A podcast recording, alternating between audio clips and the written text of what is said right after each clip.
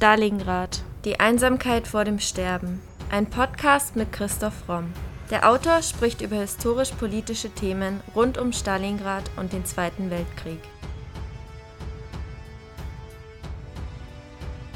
Thema der heutigen Folge Robert Ley, der unbekannteste Strippenzieher des Dritten Reiches. Teil 2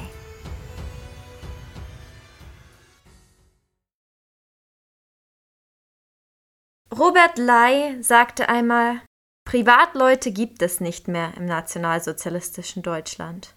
Privatmann ist man nur noch, wenn man schläft. Sobald du in den Alltag, in das tägliche Leben hineintrittst, bist du ein Soldat Adolf Hitlers. Julia Ignatjeva titelte über Robert Ley In Schande gestorben oder am Schnaps. Währenddessen nannte Hitler ihn den größten Idealist. In diesem zweiten Teil unserer Doppelfolge erzählen wir die Lebensgeschichte eines der mächtigsten, aber am wenigsten bekannten Akteure des Dritten Reiches zu Ende. Für Aufsehen sorgt im Sommer 1932 ein tätlicher Angriff Leis unter Alkoholeinfluss auf den sozialdemokratischen Reichstagsabgeordneten Otto Wels und den Kölner Polizeipräsidenten Otto Bauknecht. Das jüdische Wochenblatt charakterisierte ihn im gleichen Jahr als einen minderwertigen, hasserfüllten Psychopathen. 1933, nach der Ernennung Hitlers zum Reichskanzler, erhält Ley die Leitung des Aktionskomitees zum Schutz der deutschen Arbeit. Dazu muss man wissen, in Deutschland lebten in den 20er und 30er Jahren 67 Millionen Menschen, und 8,5 bis 12 Prozent der erwerbstätigen Bevölkerung machte das Proletariat aus. Zum Vergleich, in Russland waren es kurz vor der Oktoberrevolution ganze 1,5 Prozent. Die meisten deutschen Proletarier waren Mitglieder der Gewerkschaften. Formell waren die in der Weimarer Republik unabhängig, hatten aber ein Koordinierungszentrum, nämlich den Allgemeinen Deutschen Gewerkschaftsbund den moderne Historiker heute als eine Dachstruktur bezeichnen. Ideologisch neigten die deutschen Gewerkschaften zu den Sozialdemokraten. Das waren Millionen von jungen, gesunden, aber schlecht ausgebildeten Männern, die im Grunde nichts zu verlieren hatten, und die Nazis konnten diese Riesenmenge unmöglich ignorieren. 1933 organisierte Ley auf Hitlers Verfügung einen großen Streik gegen die freien Gewerkschaften, an dem fünf Millionen Menschen teilnahmen. Sie bildeten kurz darauf die Basis für die Deutsche Arbeitsfront DAF, die der NSDAP untergeordnet war. In Leis Aufruf vom 2. Mai 1933 an die deutschen Arbeiter heißt es Wir treten heute in den zweiten Abschnitt der nationalsozialistischen Revolution ein. Gewiss, wir haben die Macht, aber wir haben noch nicht das ganze Volk. Dich, Arbeiter, haben wir noch nicht hundertprozentig und gerade dich wollen wir, wir lassen dich nicht, bis du in aufrichtiger Erkenntnis restlos zu uns stehst. Was Ley und die DAF konkret machen sollten, wusste Ley zunächst selbst nicht. Später, 1937, gab er zu. Ich kam als blutiger Laie dahin, und ich habe mich wohl damals am meisten gewundert, weshalb ich mit diesem Auftrag betraut wurde. Es ist nicht so, dass ich ein fertiges Programm hatte, das wir hervorholen konnten und anhand dieses Programms die Arbeitsfront aufbauten, sondern ich bekam den Auftrag des Führers, die Gewerkschaften zu übernehmen, und dann musste ich weiter schauen, was ich daraus mache. Zunächst mal leitet Ley bereits am 3. Mai die Zerschlagung aller bisher freien und unabhängigen Gewerkschaften ein und schweißt sie in der deutschen Arbeitsfront zusammen. Man vergisst leicht, dass Hitlers Reich nicht tausend Jahre währte, sondern nur zwölf, und wenn man betrachtet, in welchem Ausmaß es den Nationalsozialisten gelang, Staat, Wirtschaft und Gesellschaft gleichzuschalten, dann ist es schon bedenkenswert. Es dauerte nur ein Vierteljahr, bis am 2. Mai 1933 die Gewerkschaftshäuser besetzt und Unternehmen, Immobilien und sonstiges Vermögen der freien Gewerkschaften, einkassiert waren. Den christlichen Gewerkschaften wurde eine freundliche Übernahme gewährt, während die Unternehmen der mit den Nazis verbündeten Deutschnationalen kaum angetastet oder mit unverändertem Personal weitergeführt wurden. Die an die NSDAP angeschlossene DAF übernimmt das Beitragsaufkommen der früheren Gewerkschaftsmitglieder. Das beläuft sich 1939 auf rund 539 Millionen Reichsmark. Mit diesem Kapital finanziert die DAF ihren Verwaltungsapparat, zahllose Wirtschaftsunternehmen und Gesellschaften. Als größte Massenorganisation im Dritten Reich mit 1938 23 Millionen Mitgliedern kontrolliert die DAF die Einstellung und Entlassung von Arbeitskräften, die Entlohnung von Arbeitskräften sowie die Sozialversicherung und Altersversorgung. Wegen des Drucks oder auch der entsprechenden Absprachen mit Gewerkschaftsführern verwandelten sich etliche Arbeiter über Nacht von Sozialdemokraten in Nationalsozialisten. Irgendwann kam der Tag, an dem die Arbeiter über ihren Betrieben rote Nazifahnen sahen, und die Farbe entsprach zumindest durchaus ihren politischen Vorzügen. Bezüglich des Hakenkreuzes in der Mitte hatten sie gelernt, ein Auge zuzudrücken. Interessant in dem Zusammenhang ist, dass Hitler mal gesagt hat, dass er aus jedem Kommunisten im Handumdrehen einen Nationalsozialisten macht, aber dass die Sozialdemokraten ihm mit ihrer Liberalität und ihrem Demokratieverständnis verdächtig sind und er glaubt, dass sie unzuverlässig sind. Aber wie man sieht, hat hier die Gleichschaltung relativ reibungslos funktioniert.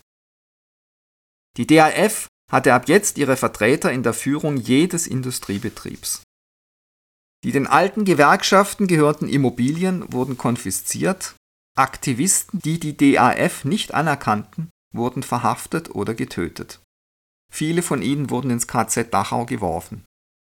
An der Spitze der von ihm höchstpersönlich geschaffenen sogenannten Pyramide wurde Robert Ley gestellt. Und er kontrollierte dort die verbandseigenen Gewerkschaftsunternehmen, jetzt der DAF-Unternehmen. Dazu gehörten auch Banken und Verlagsanstalten und auch eine Wohnungsbaugesellschaft, die Neue Heimat, die ja bis heute eine berüchtigte Berühmtheit hat. In der Geschichte des deutschen Proletariats begann damit ein Kapitel, das Neonazis immer noch loben. Die roten Fahnen und das Wort Arbeit im NSDAP-Parteinamen reichten nicht aus, um mit der Treue der Proletarier zu rechnen. Und Robert Ley begann mit dem Aufbau des Sozialismus, denn er war nun einmal der große Idealist, wie ihn Hitler nannte. Aber sein Sozialismus hatte ein faschistisches Gesicht.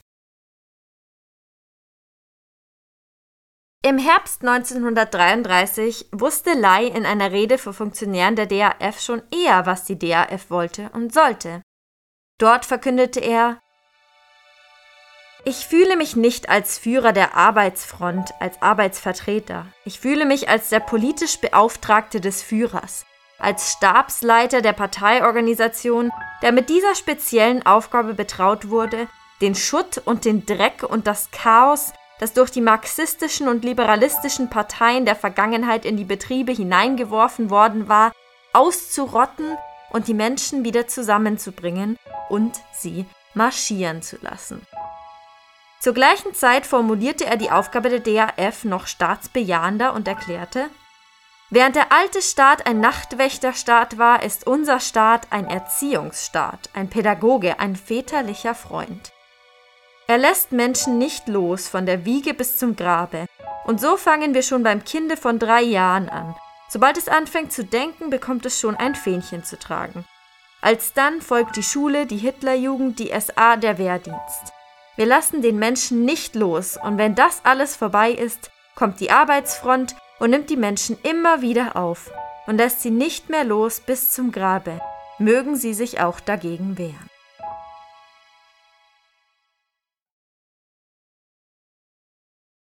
Auch für die Freizeit war gesorgt.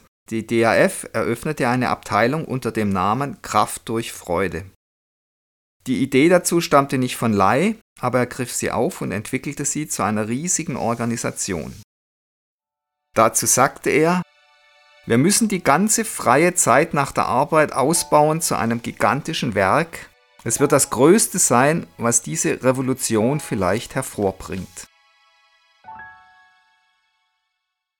Interessant ist, dass er immer wieder das Wort Revolution verwendet und dass er so gerade den Arbeitern suggeriert hat, es würde sich im Nationalsozialismus grundsätzlich etwas für sie verändern.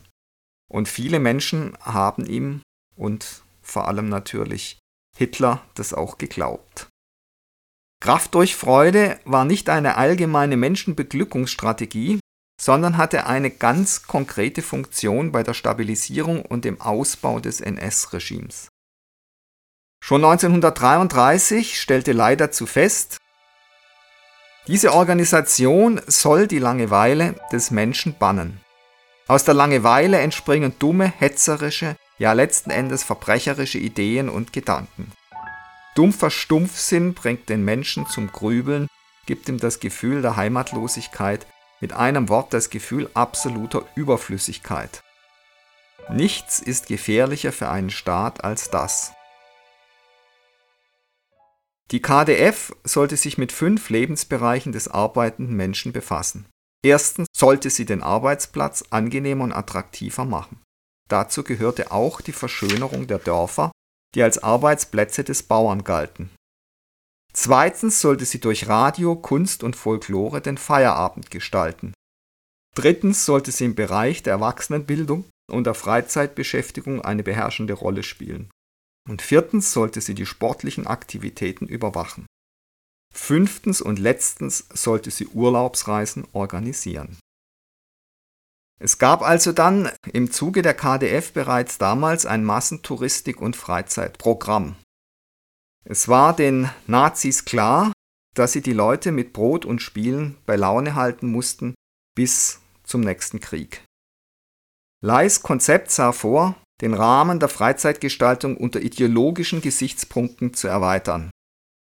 Interessant ist, dass Arbeiter ab sofort regelmäßig Museen und Theater besuchen mussten. Für diejenigen, die aus der Provinz kamen, wurden Reisen in Großstädte durch Stadtrundfahrten organisiert. Und dank den Mitgliedsbeiträgen konnte die DAF Passagierschiffe und sogar eigene Ferienanlagen bauen. Die Umsetzung einer von ihm angestrebten Reform der Altersversorgung und der Sozialversicherung würde durch den Ausbruch des Zweiten Weltkriegs verhindert. Das sind alles Dinge, die sagen wir, in der Generation meiner Großeltern immer ja, gelobt worden sind. Es war so immer so eine gewisse Rechtfertigung. Ja, die Nazis haben Verbrechen begangen, aber sie haben sich eben auch ganz toll um die Menschen gekümmert. Und damals hatte jeder einen Platz, es hatte jeder Arbeit und in der Freizeit konnte jeder in Urlaub fahren. Und das hat viele Menschen in diesen NS-Staat sehr stark eingebunden und viele sind unter anderem auch deswegen, zumindest bis zum Ausbruch des Krieges, sehr zufrieden gewesen.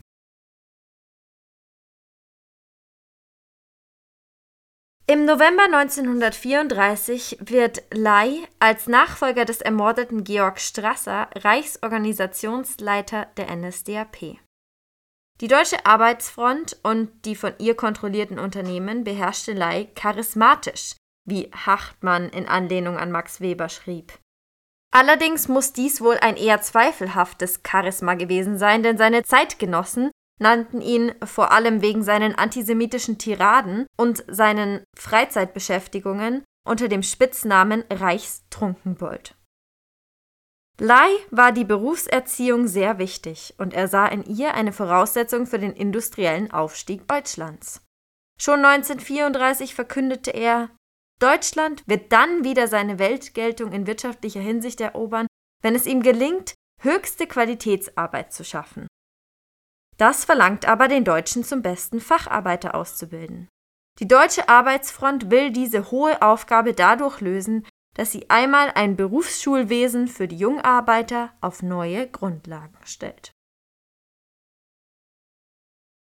Neben den sozialen und Freizeitsegnungen, die Lei mit einem Füllhorn über das deutsche Volk ausschüttete und wo sich kaum einer gefragt hat, wer das eigentlich alles bezahlen soll, hat er sich dann auch um die Bildung gekümmert.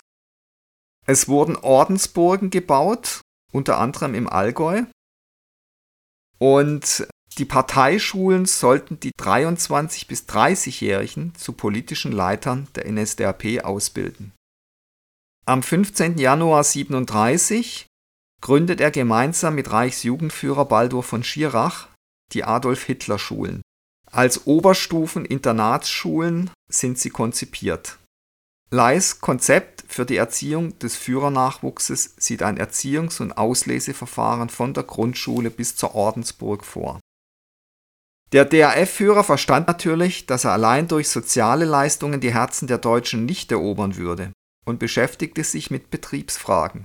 1938 begann der Bau des ersten Volkswagenwerkes und Adolf Hitlers Kampfname Wolf diente zur Namensgebung und so hieß die Volkswagenstadt Wolfsburg und so heißt sie auch heute noch. Bezahlt wurde der Bau des Werks aus dem Verkauf der 1933 von den Gewerkschaften beschlagnahmt Aktiva. Das erste VW-Modell wurde vom Porsche-Betrieb entwickelt. Hitler versprach den Deutschen, dass jeder Arbeiter ein Auto für 990 Reichsmark kaufen könnte. Der Arbeiterlohn belief sich im Durchschnitt auf 100 Reichsmark, so dass dafür ja ungefähr ein Jahresgehalt ausgegeben werden musste. 1938 verkündet Ley, dieser Kleinwagen werde zu den größten sozialen Werken aller Zeiten und aller Länder gehören. Der Volkswagen ist das ureigenste Werk des Führers. Der Führer lebte und arbeitete täglich mit an diesem seinem Lieblingsgedanken. Es ist des Führers Wille, dass innerhalb weniger Jahre mindestens sechs Millionen Volkswagen auf deutschen Straßen fahren, in zehn Jahren jedem schaffenden Deutschen einen Volkswagen. Das ist unser Ziel. Zur Erreichung dieses Ziels erfand Ley den berühmten Ratensparplan für den Volkswagen. Motto: 5 Mark pro Woche musst du sparen, willst du im eigenen Wagen fahren. Doch schon bald wurde die Produktion des Zivilfahrzeugs in Wolfsburg eingestellt und auf Rüstung umgestellt und so wurden dann 1939 ausschließlich Kübelwagen für die Wehrmacht produziert.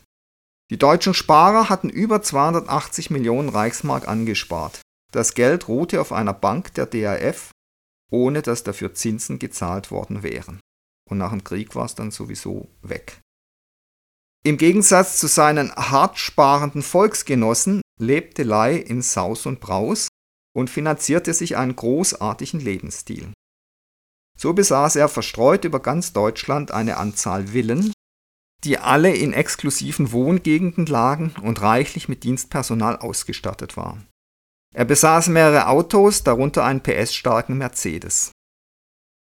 Um stilvoll reisen zu können, ließ er auch einen Eisenbahnwagen für sich umrüsten. Außerdem legte er sich in der Nähe des Städtchens Waldbröl, seiner Heimat, ein Landgut zu, das Landgut Rottland. Er ließ es zum nationalsozialistischen Erbhof erklären und hatte damit Großes vor. Einem seiner Verwalter, der ihm einige Verbesserungsvorschläge machte, erklärte Ley dazu, er müsse dieses Gut so herrichten, dass es auch den Geschmack des Führers treffen würde, wenn der eines Tages vorbeikäme und ihn besuchen würde. Er sagte dann wortwörtlich, was würde der Führer sagen, wenn ich hier engherzig und kleinlich verfahren würde und wenn ich diesen Umbau nicht zu einem Symbol nationalsozialistischer Macht und Größe ausgestalten würde. Von seiner Frau verlassen suchte Ley 1938 außerdem nach Trost und heiratete deshalb eine Sängerin namens Inga. Die rassige Blondine erfreute seine Nazi-Augen. Sie brachte ihm eine Tochter zur Welt, die sie Lorelei nannte, in Anlehnung an die Lorelei aus Heinrich Heines Gedicht. Ley hielt allerdings recht wenig von der Romantik seiner jungen Frau. 1942 schrieb die ebenfalls alkoholsüchtige und endlos enttäuschende Inge an Hitler, er sollte ihrem Gatten doch seine geliebte Margarete zurückgeben. Danach beging sie tragischerweise Selbstmord. Die Entfesselung des Zweiten Weltkriegs durch Hitler am 1. September 1939 weckte in Ley wieder den Geist der Kampfzeit, den Kampfgeist der 20er Jahre in Köln, was auch der Geist des westdeutschen Beobachters war. Weiterhin ist für Ley der Jude der Erzfeind und im Laufe des Krieges, vor allem nach dem Überfall Hitlers auf die Sowjetunion, kam der Bolschewismus hinzu. In einer Rede unmittelbar nach der Schlacht von Stalingrad konnte man von Ley hören: Werdet fanatische Hasser gegenüber dem Juden, der den Bolschewismus geboren, die wilden bolschewistischen Bestien gezüchtet und sie jetzt auf die europäische Kultur losgelassen hat. Auch solche Reden konnten nichts daran ändern, dass der Stern Leis und der DAF im Krieg immer mehr sank. Die KDF-Vergnügungsdampfer wurden jetzt immer mehr für Soldaten benötigt, zuerst zur Erholung, dann als Lazarettschiffe.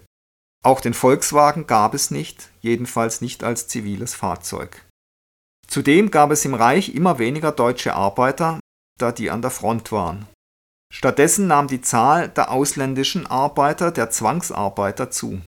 Für diese aus Sicht der Nazis ohnehin schwierigen Arbeiter waren aber nicht entscheidend die DAF und Ley zuständig, sondern vielmehr der Gauleiter von Thüringen, Fritz Saukel, den Hitler 1942 zum Generalbevollmächtigten für den Arbeitseinsatz der Zwangsarbeiter ernannte Immer häufiger kam es jetzt vor, dass Ley mit seinen Reden selbst die Nazis nervte und sich selbst desavouierte.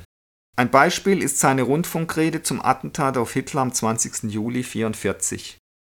Obwohl auch zu dieser Zeit das deutsche Offizierskorps noch aus vielen Adligen bestand und die Nazis und andere mit diesen noch den Zweiten Weltkrieg gewinnen wollten, giftete Ley in seiner Rede gegen die Verschwörer hinter denen er jüdische Bolschewiken und englische Lords vermutete, und führte aus. Degeneriert bis in die Knochen, blaublütig bis zur Idiotie, bestechlich bis zur Widerwärtigkeit und feige wie alle gemeinen Kreaturen, das ist die Adelsklicke, die der Jude gegen den Nationalsozialismus vorschickt. Dieses Geschmeiß muss man ausrotten, mit Stumpf und Stiel vernichten. Es genügt nicht, die Täter allein zu fassen, man muss auch die ganze Brut ausrotten. In diesem Absatz ist nochmal intensiv die Sprache zusammengefasst, der sich eben nicht nur Lei, sondern viele Nazi-Größen bedient haben. Hier mit Stumpf und Stiel vernichten, ausrotten, dem Gegner jede Menschlichkeit absprechen, die abenteuerlichsten Verschwörungstheorien bilden. Das alles ist hier in wenigen Zeilen. Und es ist schon interessant, dass Lai anderen vorwirft, dass sie bestechlich wären und korrupt wären. Hitler wusste Leis Aktivitäten nach wie vor im industriellen Bereich hoch zu schätzen. Seine treuen Dienste als Leiter der deutschen Arbeitsfront belohnte Hitler 1940 mit einer persönlichen Dotation von einer Million Reichsmark, was nichts anderes war als ein steuerfreies Geschenk, und ein letztes Mal mit einer Bestätigung Leis im Amt durch sein politisches Testament vom April 1945. Die DAF beschäftigte ein Korps von ca. 44.000 hauptamtlichen Funktionären und 100.000 von ehrenamtlichen Mitarbeitern. Die DAF verfügte über Einnahmen, die dreimal so hoch waren wie die der NSDAP. Im September 1939 waren von insgesamt 25,3 Millionen Arbeitern und Angestellten rund 22 Millionen Mitglieder der DAF. Die Mitgliedschaft in der DAF war im Prinzip freiwillig, aber es gab enormen Druck, in die DAF einzutreten. Lai sagte einmal, wer nicht mitmarschieren will in unserer Mitte, dem wollen wir so lange auf die Haxen treten, bis er marschiert. Entweder bleibt er am Wegrand liegen oder er marschiert mit. In unserer Mitte können wir nur Männer und Frauen dulden, die vorwärts und nicht rückwärts marschieren.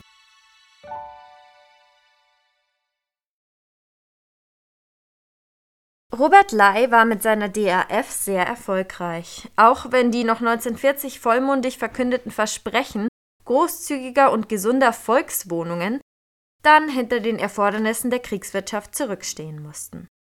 Stattdessen errichteten die DAF-Unternehmen massenhaft Behelfsheime für ausgebombte Volksgenossen und Baracken für Fremdarbeiter. Ein eher fragwürdiges Monopol erreichte die DAF Barackenbau GmbH als Bauherrin und Verwalterin von Bordellbaracken für Fremdarbeiter. 1943 waren 60 solcher Bordellbaracken im Betrieb und weitere 50 im Bau. Der charismatische Robert Ley war also gewissermaßen oberster Zuhälter von 600 Prostituierten. 1942, als etliche Zwangsarbeiter aus ganz Europa nach Deutschland gebracht wurden, bot man Ley den Posten des Kommissars für Arbeitskräfte an. Ley bat um etwas Zeit. Er wollte sich das Angebot überlegen. Er hatte nämlich Zweifel daran, dass Zwangsarbeiter effizient arbeiten würden. Mit Heinrich Himmlers Erlaubnis ging er für ein paar Tage in ein KZ. Und dort kam er zu zwei Schlüssen. Erstens war die Disziplin in den Konzentrationslagern schlecht. Zweitens, Zitat, wenn man russische Schweine schlagen muss, dann sollte das ein üblicher deutscher Arbeiter tun. Außerdem fand er, die Effizienz der Sklavenarbeit war durchaus mangelhaft. Ley lehnte also Hitlers Angebot ab. Und zum Generalbevollmächtigten für den Arbeitseinsatz wurde dann Fritz Saukel ernannt. Was Ley in Wirklichkeit von der von ihm nach außen so sehr vertretenen Arbeiterklasse hält, das schreibt er zum Beispiel in einem Brief. Zitat Ich beschäftige mich mit einer langweiligen Arbeit. Ich rede diesen Dummköpfen, also den Arbeitern, ein, sie wären das Salz der Erde, die Herrscherrasse, die künftigen Herren der Welt. Sie sind genauso dumm wie die anderen auch. Unser Arbeiter, solange er arbeitet, lässt sich leicht etwas einreden und ist leicht zu beeinflussen, als wäre er ein pickliger Knabe. Er wird die Militäruniform anziehen, ohne das zu merken, und er wird glauben, er wäre einfach auf einen anderen Platz am Fließband der gesamtnationalen Arbeit gestellt worden.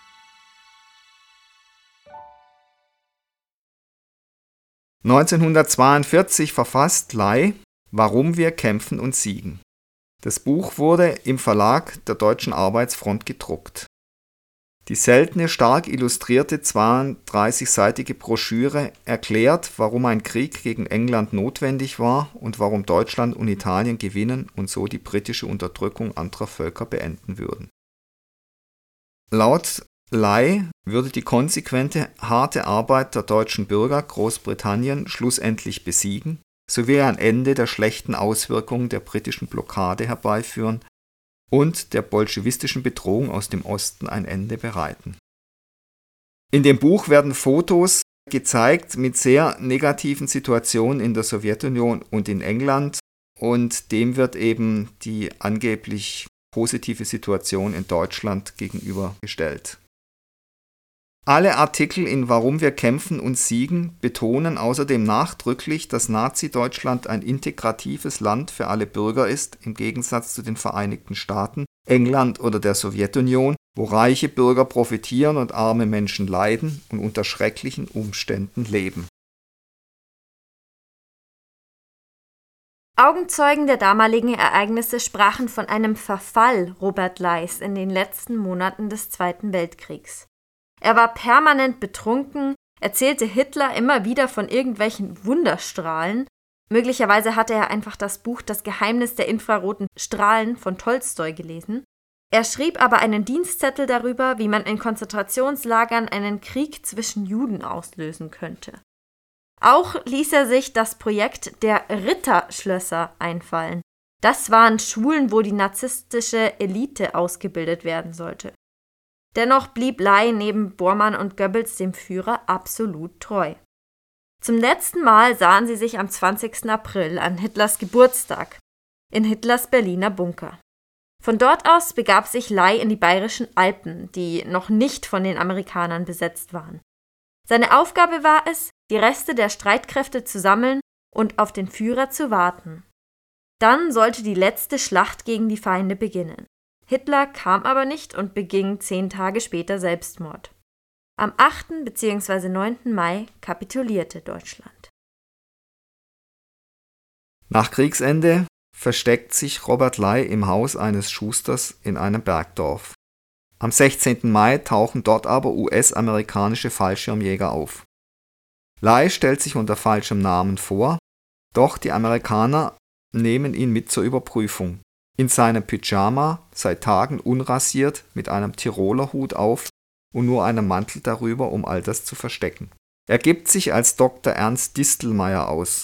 Kurze Zeit später wird Lai von einem alten Feind aus den NSDAP-Reihen identifiziert und der verrät ihn an die Amerikaner. Er wird also von seinen eigenen Leuten verraten. Mit anderen NS-Führern wird er dann in Nürnberg vor Gericht gestellt. Aus den Verhören stammt folgende Aussage von Lai. Ich möchte jetzt sagen, dass der Führer einer der größten Männer war, die jemals lebten. Und ich möchte gleichzeitig sagen, dass der positive Aspekt, die positive Seite unserer Ideen etwas vom Größten war, das Menschen jemals erdachten. Aber was uns zerbrach, nicht nur äußerlich, sondern innerlich, das war unser Willensethos und unser Antisemitismus. Diese beide waren letztlich unser Verderben. Lai zeigt sich empört über die seiner Meinung nach Voreingenommenheit des Tribunals. Der Militärpsychologe Gustav Gilbert, der in Nürnberg arbeitete, schrieb darüber. Lai äußerte mit sehr dramatischen Gesten, wo er sich wie ein Gekreuzigter an die Wand stellte, und dann deklamierte er mit dramatischen Gebärden. Stellt uns an die Wand und erschießt uns. Alles schön und gut. Ihr seid die Sieger, aber warum soll ich vor einen Gerichtshof geschleppt werden wie ein F, F, wie ein F, F? Er stotterte und blieb am Wort Verbrecher vollkommen hängen, bis ich es ergänzte. Dann fügte er hinzu, ja, ich kann das Wort nicht einmal aussprechen. Der Führer der deutschen Proletarier Robert Ley starb 356 Tage vor dem Urteil. Am 25. Oktober hängte er sich in seiner Zelle im Nürnberger Justizpalast auf, aus Wäsche hatte er sich eine Schlinge gemacht. Ley war ein hundertprozentiger Kandidat für die Todesstrafe. Der Anführer der deutschen Arbeitsfront genoss das volle Vertrauen Adolf Hitlers. Kurz vor seinem Selbstmord schrieb Ley seiner Ex-Frau Margarete aus dem Nürnberger Gefängnis. Mir ist hier eine Peinlichkeit unterlaufen. Ich habe mir zum ersten Mal im Leben Leid getan. Aber peinlich war sogar nicht das, sondern dass dieses Leid plötzlich hunderttausendfach größer wurde. Das war wie ein Schlag und ich bin ganz plump in Ohnmacht gefallen. Hunderttausend Millionenfach. Verstehst du, woher diese Mathematik kommt? Zu den Mördern kommen immer ihre Opfer. Ich habe niemanden getötet. Aber ich wusste davon. Und das war genug. Als Robert Ley seinen letzten Brief an Margarete schrieb, lebte sie schon längst in den USA und gab sich viel Mühe, die Schrecken und die Schande der Vergangenheit zu vergessen. Später sagte sie, sie hätte ihren Mann und ihren Bruder geliebt, also Rudolf Hess, aber gleichzeitig Deutschland gehasst. Bevor er sich erhängte, gab Robert Ley außerdem noch zu verlauten, ich bin zutiefst überzeugt, dass in dieser größten aller Revolutionen von der ein Amerikaner voraussagt, dass sie um das Jahr 2500 beendet sein werde, in diesem Ringen um die Erkenntnis der Rassen und ihre Behauptung in dem ewigen Suchen nach dem wahren Menschentum und damit in der Errichtung des gerechten Sozialismus der nordische Mensch, ob deutsch, englisch oder amerikanisch, Sieger bleiben wird. Deutschland bezahlt seinen Ruhm mit schwerstem Leid, Adolf Hitler mit seinem Tod, und wir Jünger werden ihm folgen das Schicksal alles Großen. In seinem Abschiedsbrief gibt Lai nur eine Sünde zu, den Antisemitismus. Er schreibt, wir verließen Gott, weshalb wir von Gott verlassen wurden. Wir stellten den menschlichen Willen an die Stelle seiner Gnade. Mit Antisemitismus haben wir sein wichtigstes Gebot verletzt. Antisemitismus verzerrte unsere Weltanschauung wir begannen große Fehler. Es ist schwer, Fehler zuzugeben, aber selbst die Existenz unseres Volkes ist in Frage gestellt. Wir, die Nazis, müssen mutig sein und uns vom Antisemitismus befreien. Wir müssen der Jugend erklären, dass es ein Fehler war. Da man befürchtete, dass sein Selbstmord viele Nachahmer finden könnte, verstärkte die Gefängnisverwaltung die Sicherheitsmaßnahmen. Anderen Häftlingen wurde der Vorfall erst vier Tage später berichtet. Ich saß gerade in Görings Zelle, als diese Notiz am 29. Oktober hereingebracht wurde, schrieb Gustav Gilbert. Er las die Bekanntmachung ohne jedes Anzeichen von Bewegung. Nachdem der Offizier die Zelle verlassen hatte, wandte er sich zu mir und sagte, es ist gut, dass er tot ist, denn ich hatte meine Zweifel, wie er sich im Prozess benehmen würde. Er war immer so zerfahren, hielt immer solch merkwürdige und bombastische Reden. Ich bin sicher, er hätte sich bei den Verhandlungen lächerlich gemacht. Nun, ich bin nicht überrascht, dass er tot ist, denn er trank sich sowieso zu Tode. Der einzige, der den Tod Robert Leis zu betrauern schien, war der vulgäre Fanatiker Julius Streicher. Der Arbeiterführer, der die deutschen Arbeiter gezwungen hatte, Streichers Zeitschrift Der Stürmer im Abonnement zu beziehen, war der einzige gewesen, der bereit gewesen war, sich mit Streicher zusammenzutun. Trotzdem fand der Judenhasser es von Lei feige, Selbstmord zu begehen. 2004 kommt Robert Ley nochmals zur Sprache. Ein Buch sorgt für Gesprächsstoff. Renate Wald schreibt Mein Vater Robert Ley. In diesem Buch versucht Wald, an ihren Vater zu erinnern und ihn jenseits des Nationalsozialismus zu schildern, ganz persönlich. Gerhard Pomikasch, Stadthistoriker und Archivar bei der Stadt Gummersbach, meinte darüber, es fehlt sehr viel. Das Buch ist sehr subjektiv und Frau Wald versucht ihr persönliches Bild des Vaters aufrechtzuerhalten. Sie sagt auch in dem Buch, dass sie sich mit dem Nationalsozialismus nie eindeutig beschäftigt hat. Sie hat offensichtlich eine richtige Scheu davor. Zwar bekennt sie durchaus, dass ihr Vater Antisemit war, aber dessen prinzipielle Verantwortung lässt sie rausfallen.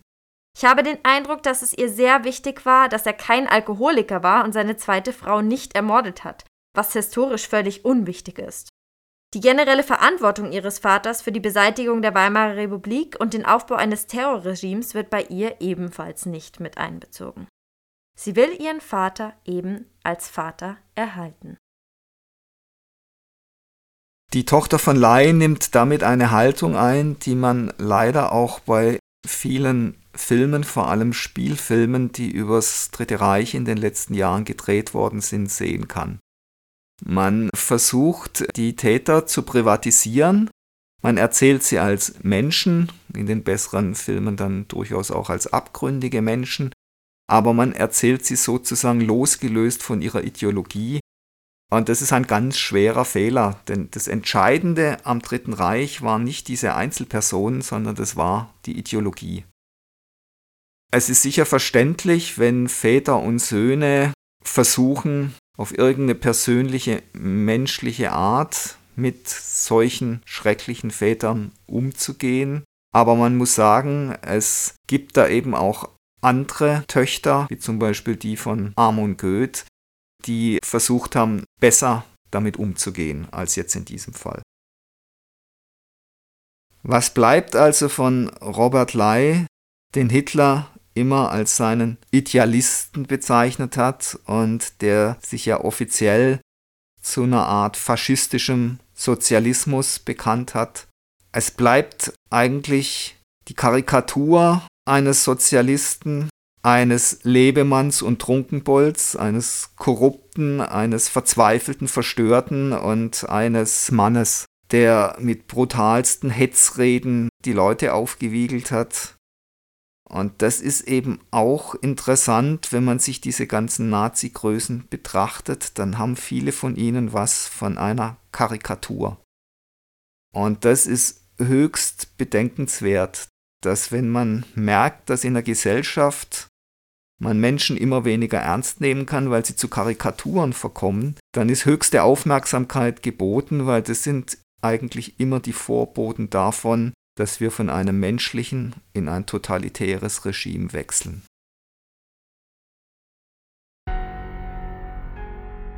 Das war Folge 138 unseres Podcasts Stalingrad. Die Einsamkeit vor dem Sterben. Und jetzt seid ihr dran, liebe Stalingrad Podcast-Fans. Wir freuen uns sehr, dass euch unser Podcast auch nach mittlerweile fast zwei Jahren noch so gut gefällt. Damit das auch so bleibt, wollen wir von euch hören.